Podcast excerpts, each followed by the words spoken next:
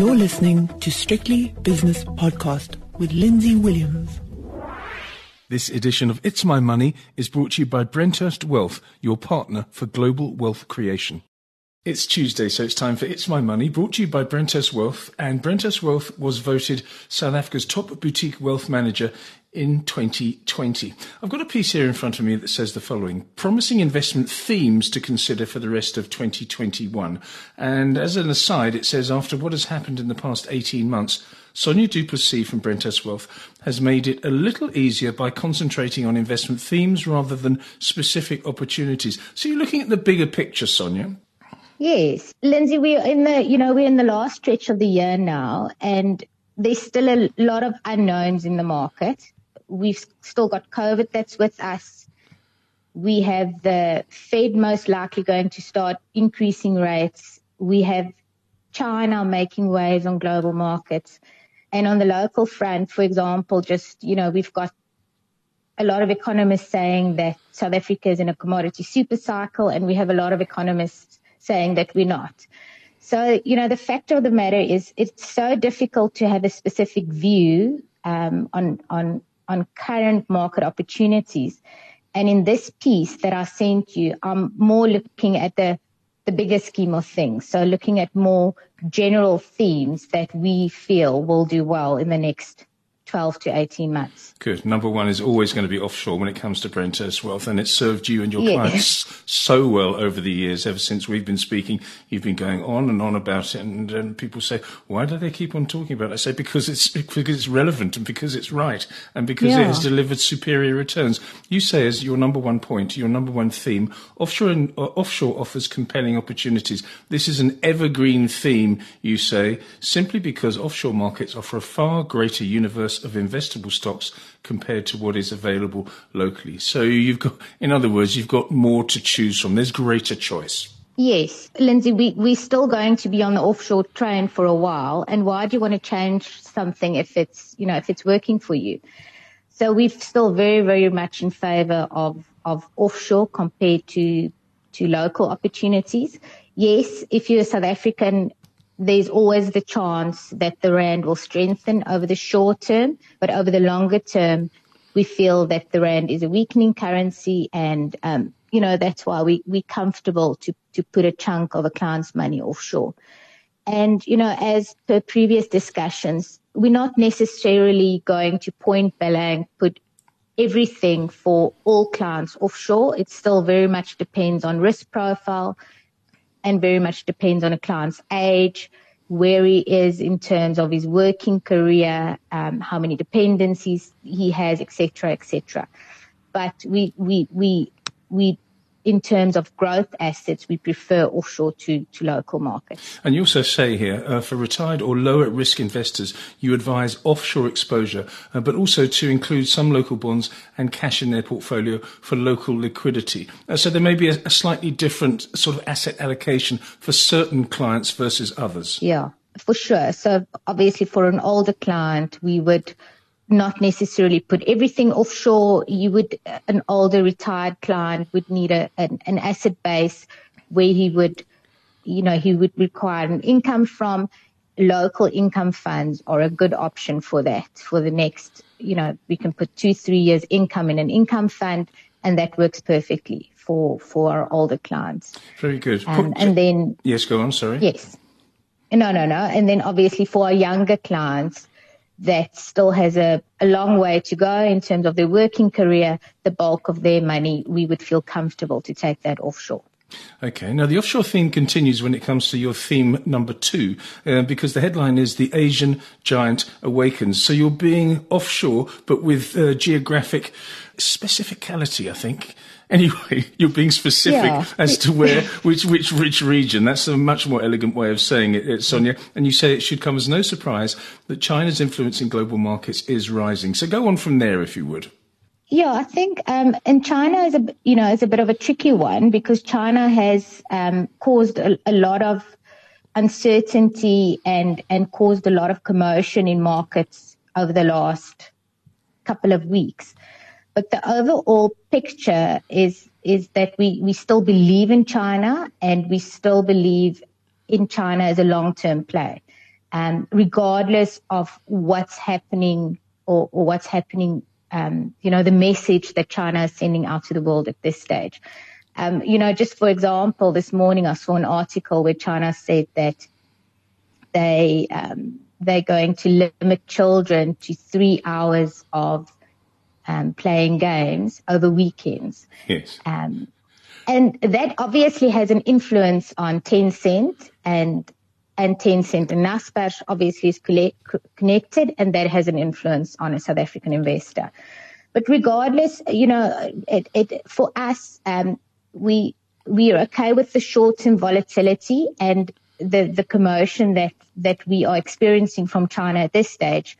We feel more as a buying opportunity and, um, maybe also trade carefully, not, not put too much in China, but we do definitely still see a lot of value um, more for a long-term play for China.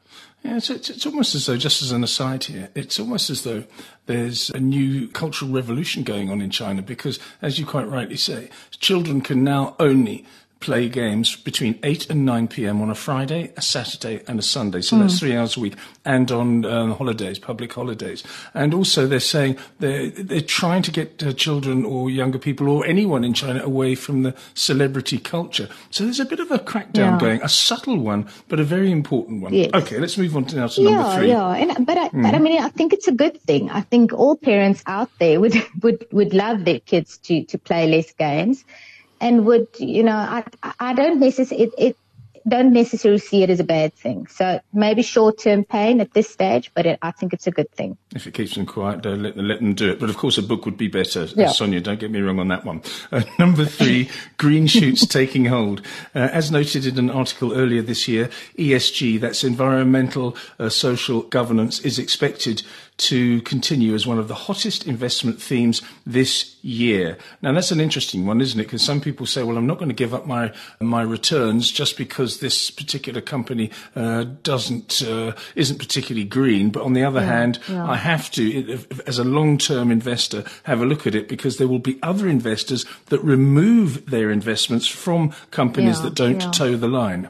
I think a lot of clients still have has that view at this stage, but you know they will have to change. Um, your older generation companies that that that that are refusing to bring in ESG, I feel are going to be left behind. So, you know, and a report came out earlier in the month from the IPCC, which is the Intergovernmental Panel on Climate Change and it had alarming findings. And this report, you know, development, developed, developed countries are looking at this report and they are saying that, um, you know, we have to make a change. So the development, developed market countries are throwing money at the ESG theme and your normal investor on the street actually would be silly not to include ESG in his his or her investment portfolio, if that makes sense. So, mm.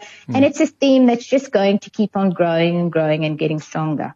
Yes, I agree with you. I think this is going to be one of the enduring themes uh, for many, many years. In fact, it's going to be a, th- a, theme forever. Number four, your number four theme is out of the box funds. You say we have adopted the term out of the box to encapsulate themes that we see as perfectly placed to benefit by virtue of the future impact their industries and sectors will have. You're going to have to expand on this one for me. I haven't heard this before.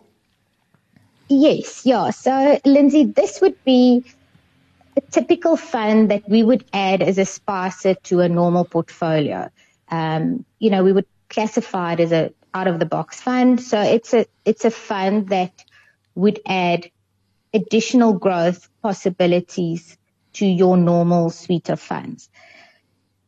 Themes like robotics, AI, genomics, cybersecurity, future transport, cloud computing, you know, it's all newer generation themes and it's themes that are, that, that we believe will do well in, in years to come.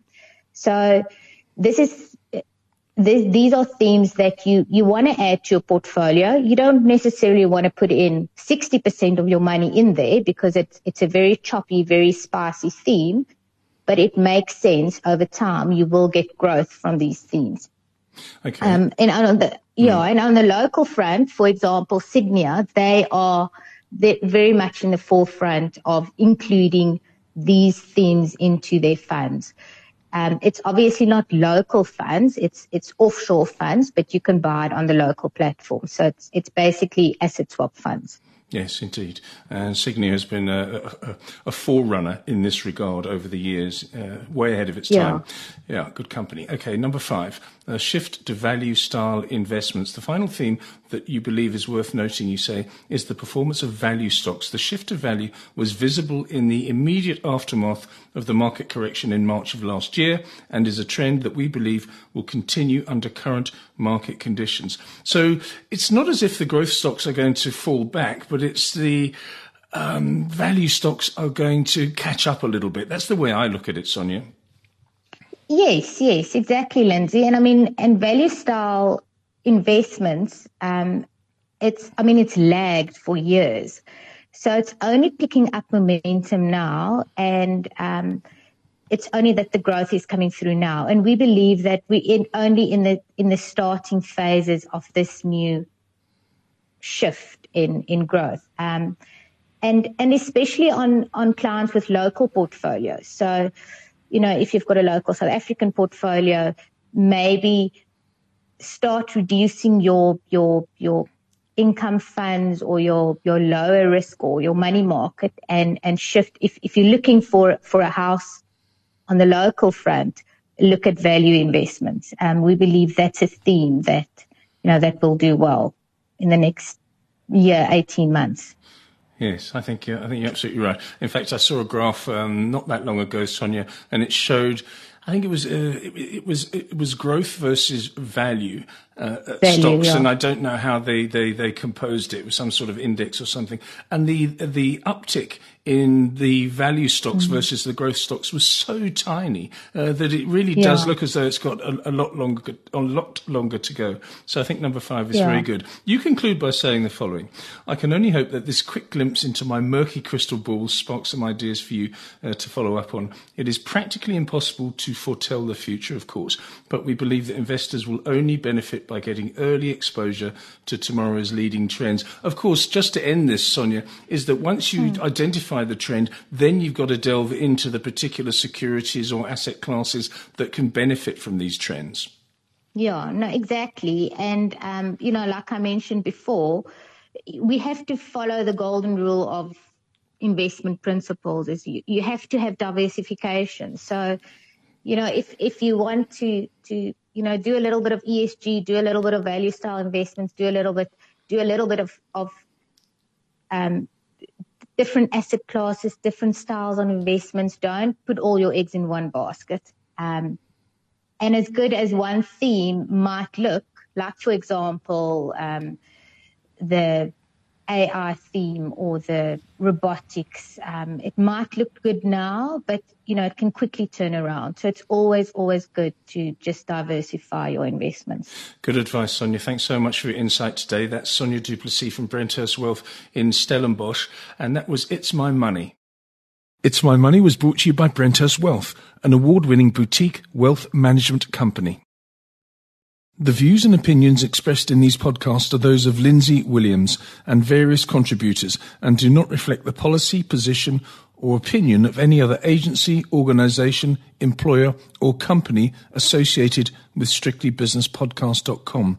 Assumptions made on the analyses are not reflective of the position of any other entity other than the speaker or the author. And since we are critically thinking human beings, these views are always subject to change, revision, and rethinking at any time. Please do not hold us to them in perpetuity.